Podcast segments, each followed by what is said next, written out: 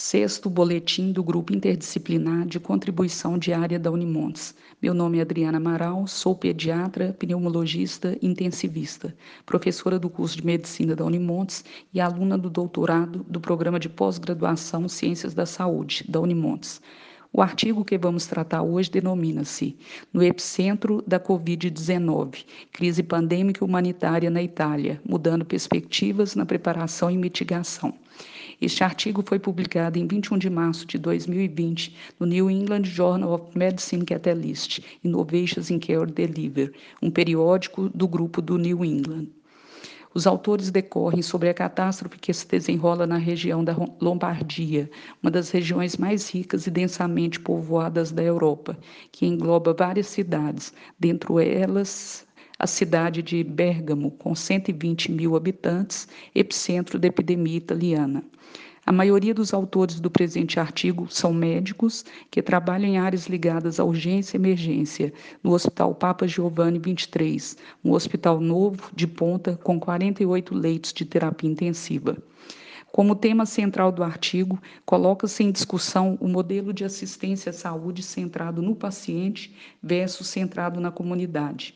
Relatam que durante uma epidemia, o atendimento centrado no paciente é inadequado e deve ser substituído pelo atendimento centrado na comunidade. Descreve os inúmeros problemas que vem enfrentando no hospital que trabalham. Hospital já contaminado pelo coronavírus, Pacientes são transportados pelo sistema regional, o que também contribui para a disseminação da doença, à medida que suas ambulâncias e seu pessoal se tornam rapidamente petores. 70% dos leitos de UTI estão totalmente reservados ou ocupados para pacientes com a Covid-19, gravemente enfermos, com uma chance razoável de sobreviver, e o tempo de espera por um leito de UTI é de longas horas. Pacientes mais velhos não estão sendo ressuscitados e morrem sozinhos sem cuidados paliativos apropriados. A família é notificada por telefone, geralmente por um médico bem intencionado, mas exausto e emocionalmente esgotado, que não teve contato prévio com a família do paciente. A qualidade do trabalho prestado fica bem abaixo do padrão habitual.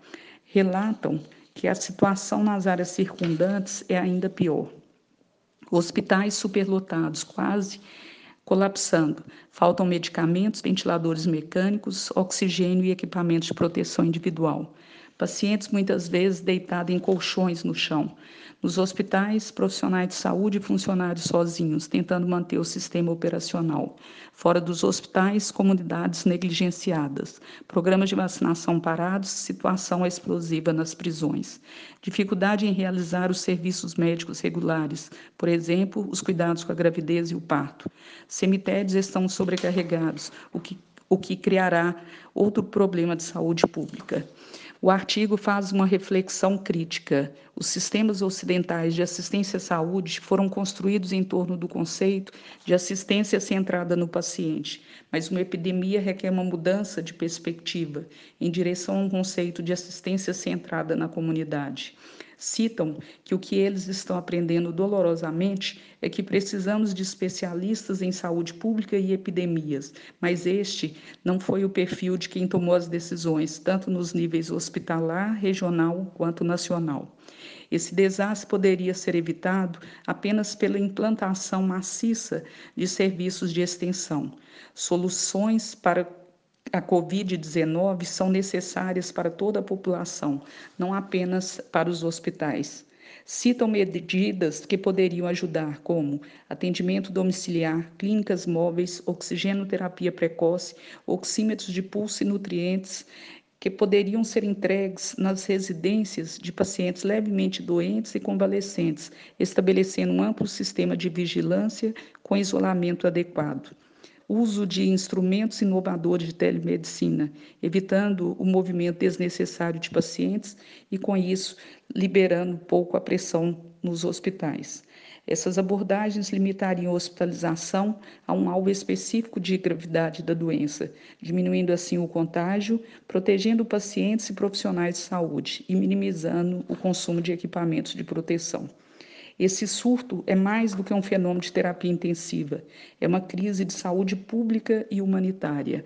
Requer cientistas sociais, epidemiologistas, especialistas em logística, psicólogos e assistentes sociais.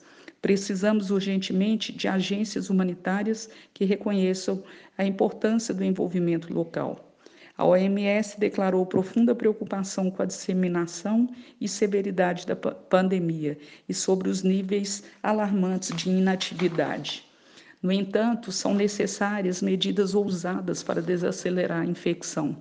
O bloqueio é fundamental. O distanciamento social reduziu a transmissão em cerca de 60% na China concluem alertando que precisamos fortemente de um ponto de referência compartilhado para entender e combater esse surto. Precisamos também de um plano de longo prazo para a próxima pandemia. Citam que o coronavírus é o ebola dos ricos e requer um esforço transnacional coordenado. O vírus não é particularmente letal, mas é muito contagioso.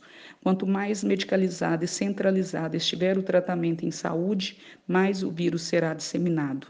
Mas, infelizmente, o mundo exterior parece não ter consciência de que em Bérgamo esse surto está fora de controle e essa catástrofe que lá se desenrola poderia acontecer em qualquer lugar do mundo. Muito obrigado pela atenção e até o próximo boletim epidemiológico.